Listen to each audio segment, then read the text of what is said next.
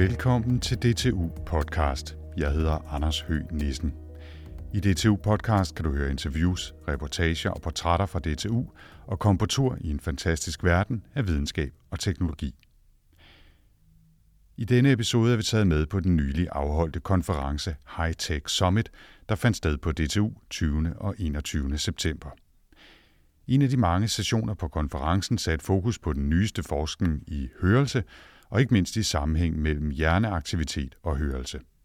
Oplæggene handlede dog også om, hvordan store datamængder og avancerede algoritmer i fremtiden kan være med til at lave bedre høreapparat til folk med nedsat hørelse. I de næste 25 minutters tid kan du møde professor Torsten Dag fra DTU Elektro, professor Jan Larsen fra DTU Compute og Uwe Hermann, som leder Eriksholm Research Center, som er en del af Oticon.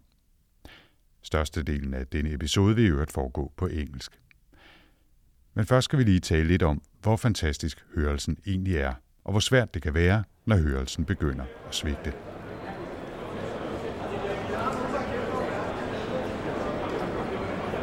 De fleste har nok prøvet at stå et sted med støj eller masser af snak, og oplevet, at man helt automatisk filtrerer alt det uvedkommende væk, så man kan fokusere på den samtale, man er i gang med. Omvendt oplever mange med hørelidelser og høreapparat, at det bliver sværere at filtrere og fokusere, når der er meget støj omkring dem. Det er også det, der kaldes cocktail party-problemet, fortæller her først professor Torsten Dag. Yeah, cocktail party problem is, of course, a popular uh, term for this. This uh, reflects two interesting aspects. So one is that uh, normal hearing people they typically do very well in also such crowded scenes or challenging uh, situations like in a restaurant where they can follow a conversation despite the fact that there are so many other sources around other people talking and uh, they perform better than any modern machine uh, with uh, a lot of uh, computer power to segregate between sources. So the the human, the healthy human system or auditory system is able to to do this task, and it's kind of a mystery uh, to figure out what exactly is going on. How can this be done, despite the fact that the signal to noise ratio, so the the energy of the target source is much, much, much lower than all the background source. At the same time, we know that um, people with a hearing loss they fail in such situations, so they cannot. Uh, disentangle the different sources. And uh, it's very very uh, difficult to really uh, follow a conversation. And uh, it's very uh, stressful for them. And therefore people typically avoid such situations. People with uh, with a hearing deficit. Yeah, det føles helt naturligt for normalt hørende, men kan være svært at håndtere, hvis man for eksempel bruger høreapparat, der ikke på samme måde kan sortere i de indkommende lyde. Det er dog noget, man arbejder på på mange forskellige måder. Nogle ser på, om man kan genoprette de mistede egenskaber ved selve øret, andre ser på at bruge avancerede algoritmer til at lave bedre analyser af lyden omkring os. Det vender vi tilbage til om lidt. Men professor Torsten Dag er specielt interesseret i at se på den aktivitet, der sker i hjernen, når vi lytter. Og ikke mindst, når vi filtrerer irrelevant støj væk helt automatisk. Det kan nemlig ses og måles i hjernen og kan måske bruges i fremtidens hjernestyrede høreapparater. Um, first of all, one can measure uh, brain activity in response to sound uh, using EEG. And uh, indeed, one can also see effects of attention um, in the brain. So during a conversation, one can, for example, if there are two or more people talking at the same time and a, a listener is focusing on one or the other uh, speaker, then you can, despite the fact that they have the same energy, let's say, for example, these two, you can track the neural activity in the brain. You can see that there is some kind of enhancement of the neural activity due to attention. Um, and uh, this is what one tries to utilize in, in future applications to read out that enhanced representation and to um, amplify that, uh, yeah, that sound actually we are interested in uh, focusing on. Let's talk a bit about, I think, uh, COCOHA. Yes. I, um, w- what is that? Uh, what does that stand for, and, and what are you trying to do? Yes, COCOHA stands for a cognitive control of a hearing aid, and that's exactly trying to to work with that idea that we can use a hearing aid to be steered following um, brain activity and attention. So we know that neural activity in the brain is modulated, so affected by focus and by attention. For example, if we are, if we imagine we are in a situation in a car, we are driving, and our kids are sitting in the back, um, and uh, then we would like to focus on them, but we cannot turn around our head because this would be dangerous. Then it would be nice, of course, if a hearing aid, for example, would be able to kind of amplify that sound coming from the back, where the where we are focusing on. Um, and this is. Uh, an interesting idea, and it's still a little bit of science fiction because we still, of course, need to show to demonstrate that such a as a hearing instrument, which is driven by neural activity coming from the brain. Um, that this robustly works um, in various environments. For example, uh, also in hearing in hearing impaired people, we have so far shown that indeed attention modulates neural activity, and that indeed we can couple this back to a hearing instrument, such that we can amplify the target we wish to focus on. This works but it's it takes some time. It's not that it's instantaneously working, so it takes let's say five to ten seconds uh, in order to build up and to be robust. But this is fantastic compared to the situation two years ago where we needed two minutes. So there are fantastic opportunities, and one aspect is to understand the principles, what's going on in the brain, and how robust is this, and can we really connect this activity to a hearing instrument. Another challenge and interesting aspect is well, we do not want to run around with um, electrodes put on the scalp. Of course, we would like to have a system where the electrodes are integrated in the hearing instrument and are hidden in the ear, so to speak, and still, but this still is uh, robust enough to cover some of the neural activity in the in the brain. And also, this seems to be looking fine. So it's more robust than, than we thought. And um, is uh, uh, really fascinating. What we need to show is does it really work with hearing impaired people um, in natural environments? So, to, so just to be clear, we're talking about, at least for now, uh, future hearing aids or, or apparatus that'll be able to measure my brain's activity, um, decipher where I'm focusing my attention, and then listen more carefully in that direction or for that type of frequency or whatever. That's that's sort of yes. the future idea. Yeah, it's a future idea. It's clear that we don't have this uh, nowadays. It's a it's a future idea. We don't know if we really are able to establish this uh, and uh, as a, in, in in commercial hearing instruments. But it's it's an idea, and we have shown that there's or people have shown that there is a proof of concept in this uh, EU project it is really uh, uh, fantastic what has been achieved.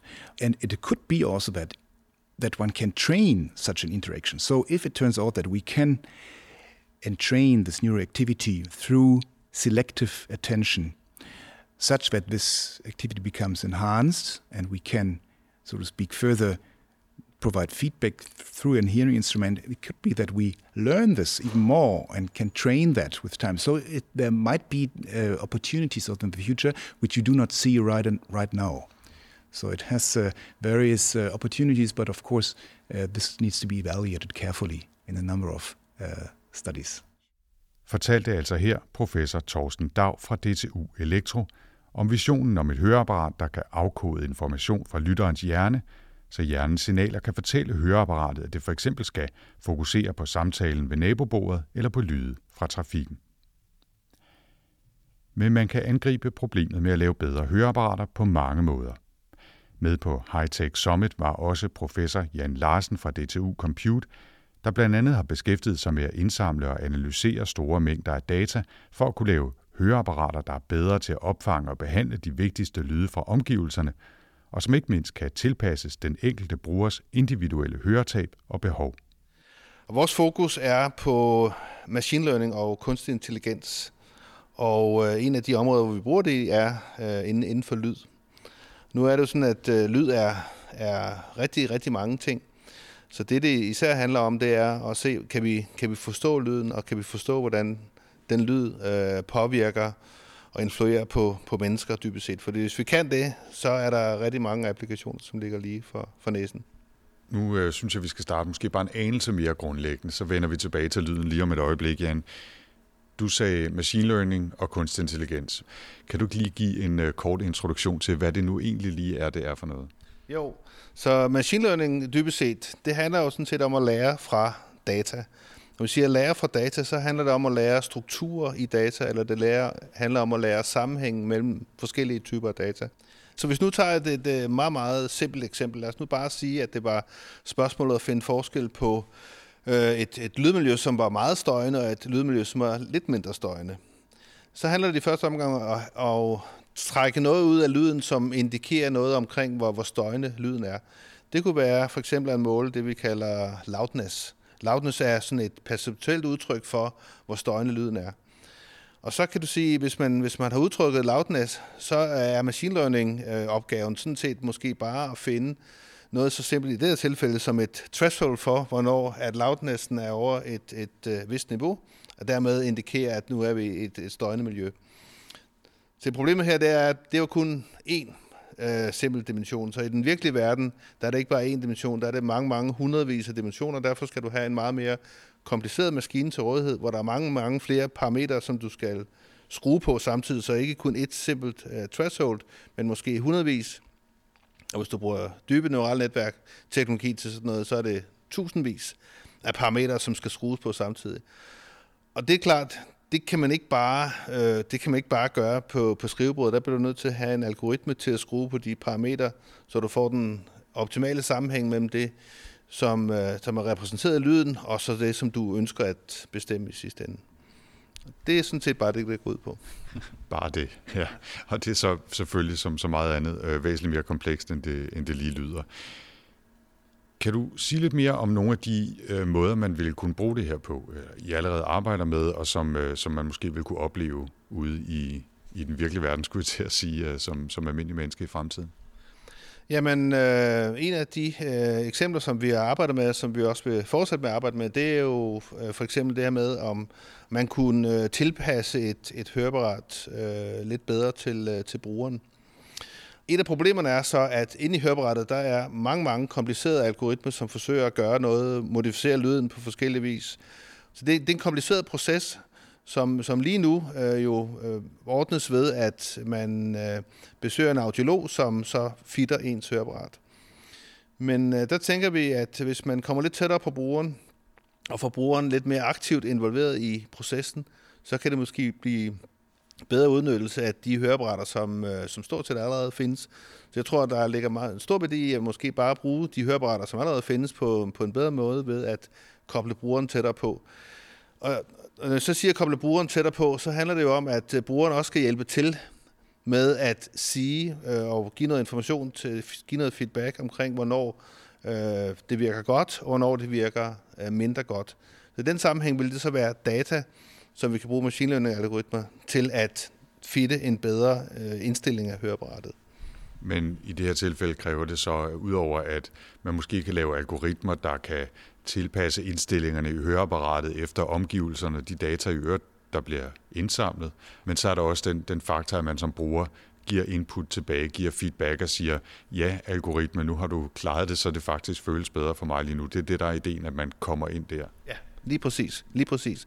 Og det betyder ikke, at brugeren skal bestemme det hele, fordi der er jo stadigvæk en masse, masse viden, som ud over brugerens feedback, som er, som er rigtig vigtigt. Det er stadig vigtigt at selvfølgelig forsøge at karakterisere øh, høretabet og karakterisere den hørenedsættelse, eller hvad det er for et problem, man har. Og det er selvfølgelig også vigtigt, at, øh, at man ikke involverer brugeren øh, hele tiden, for eksempel. Det ville være ret irriterende, hvis det hørebræt til sport hver anden sekund. Ikke? Øh, hvordan har du det, eller virker det nu, eller virker det ikke? Så det handler selvfølgelig også meget om at prøve at øh, gøre det så lean som muligt, at få så meget information ud af øh, omgivelserne og den situation, som man, som man nu er i, så man næsten kan bestemme det hele på forhånd. Så det er, man kan tale, måske tænke på det som en slags fintuning. Hvad er det for nogle typer af data, som, øh, som du forestiller dig, Jan, at, øh, at I kommer til at kunne bruge i den her sammenhæng? Altså, fordi det, det kan jo potentielt være meget store mængder data. Øh, ja, altså, der, der er jo det der problem med, med big data. Nogle gange så er de ikke så store, som man, øh, så big, som man skulle øh, forestille sig, fordi når du er i en, en given situation, så er der mange ting, mange faktorer, som, som, som, øh, som spiller ind, som, som gør det mere komplekst. Det er jo ikke bare en enkelt lyd i sig selv, det er jo det sammenrend af en masse forskellige lyde, og så en given kontekst, du er i, ikke? For eksempel, ikke? Du, kan, du kan lave mange ting, mens du sidder på dit kontor. Du kan lave mange ting, mens du sidder i en flyvemaskine, eller i en bil, eller, et, eller en bus, eller hvor du nu er, er henne. Og der skal man jo ligesom have karakteriseret hele den komplekse øh, situation, man er i. Så derfor øh, tror jeg, at der er behov for yderligere dataindsamling, øh, i hvert fald et, et godt stykke tid nu, inden til man har fået big data nok til at kunne håndtere alle de komplekse situationer, som man kan være i, som for eksempel høreapparatbrugere. Det er et arbejde, som er i gang. Øh, der er sikkert lang vej nu, før det er noget, man sådan for alvor ruller ud i høreapparaterne rundt omkring i, i brugernes ører. Hvad er de største udfordringer i den næste tid for, for lige det her arbejde? Jamen, jeg tror, at en af de store udfordringer, det er faktisk at, øh, at øh, få kunne lave nogle, nogle, nogle platformer, man faktisk kan opsamle de her data. Og også kunne få lavet nogle øh, platformer, hvor man faktisk har, har, har mulighed for at interagere mere direkte med brugeren.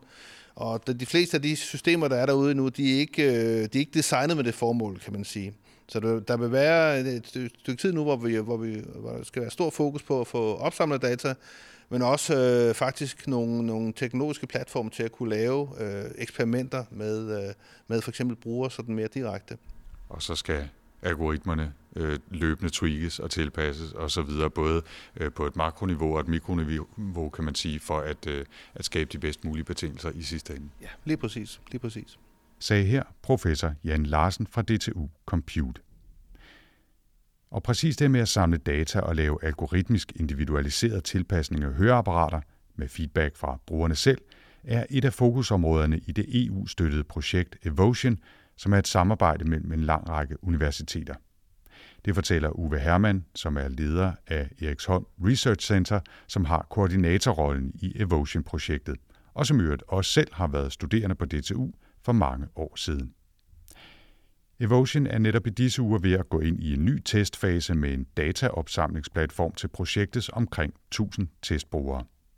Det skal vi høre mere om om lidt, men først sætter Uwe Hermann visionen bag Evotion ind i en lidt større sammenhæng med ideen om de såkaldte fire P'er i fremtidens sundhedsvæsen. Yeah, the four P's are uh, personalization, so it's about uh, personal services. Uh, today, typically, uh, uh, hearing aid users are just, in quotation marks, getting standardized uh, programs. Uh, but in reality, there are many opportunities inside the hearing uh, instruments, many parameters, which can be adapted uh, to the personal needs. Uh, then it's about predictive um, analysis, so one can see and analyze, okay, what will be best in the situation. So this builds on big data. You comparing the situation you are encountering with the situation many others had. So, sort of, your hearing instrument would change when you enter a concert hall because it uh, knows, okay, now we are going into the, the concert uh, situation.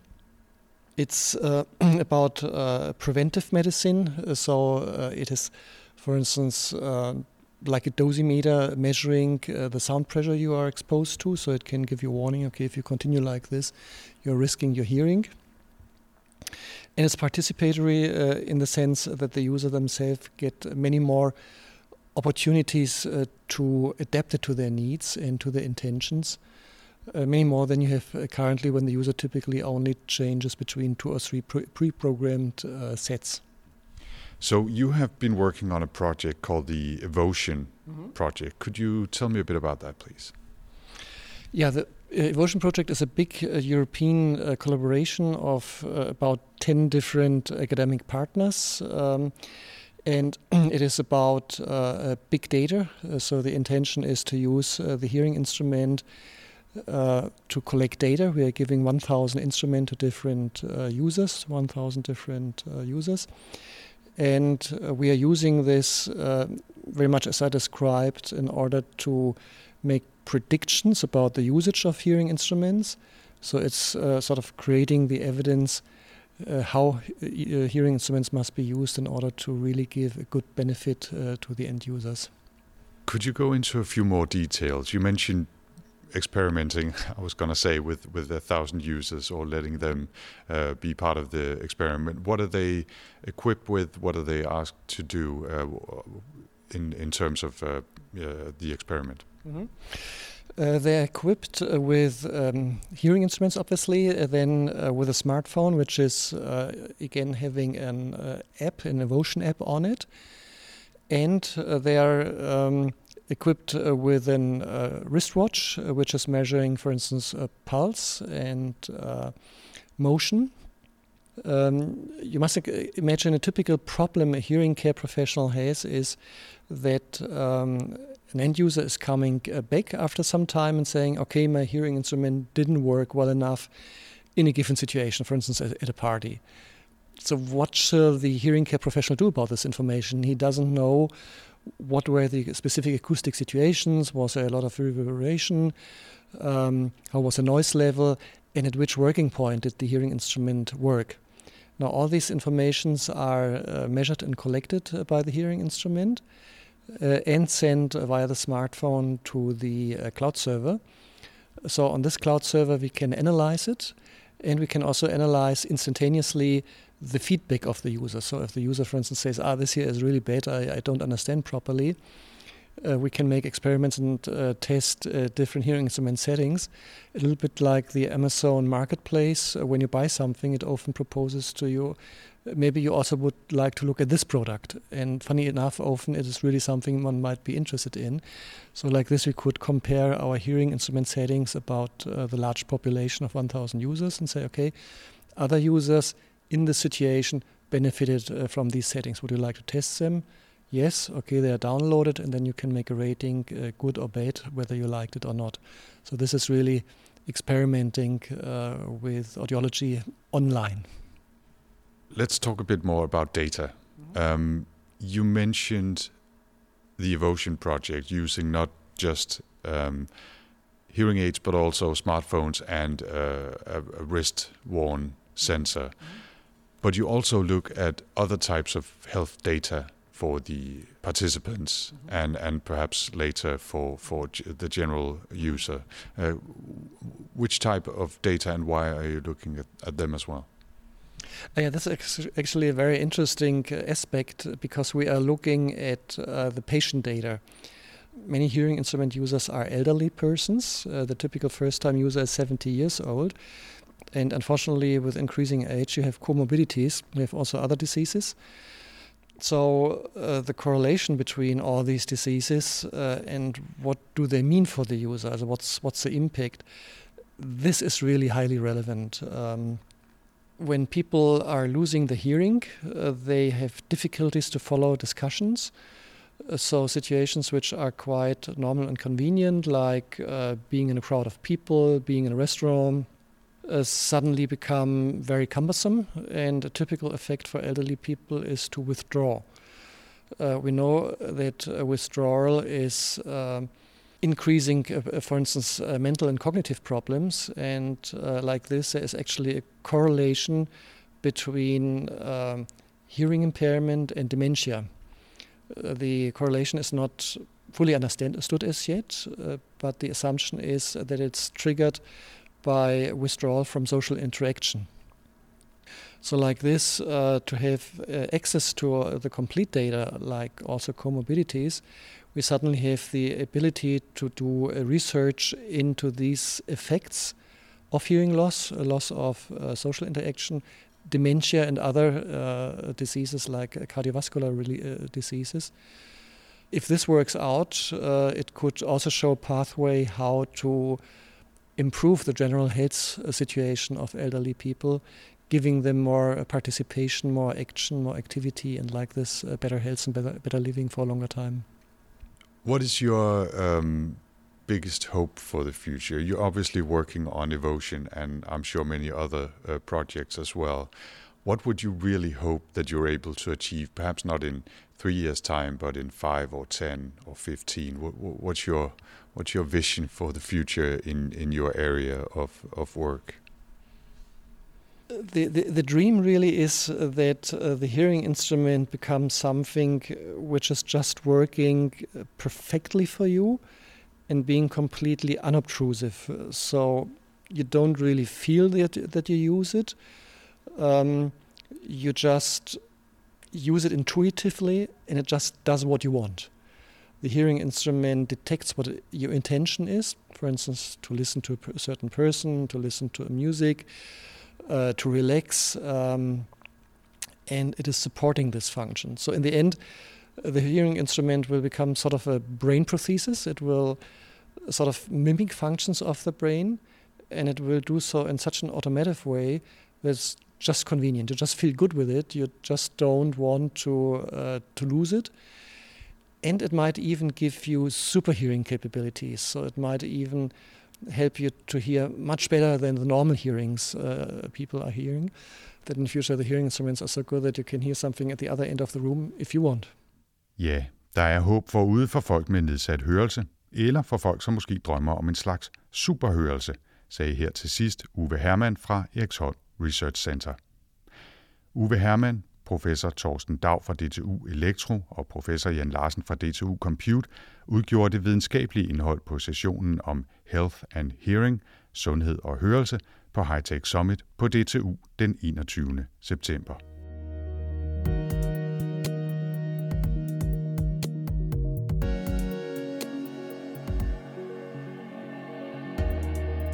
Og med det slutter denne episode af DTU Podcast. Hvis du vil høre mere, kan du finde DTU Podcast i din foretrukne lytteapp eller på dtu.dk-podcast. Podcasten bliver produceret for DTU af Podlab. Jeg hedder Anders Høgh Nissen. Tak for denne gang.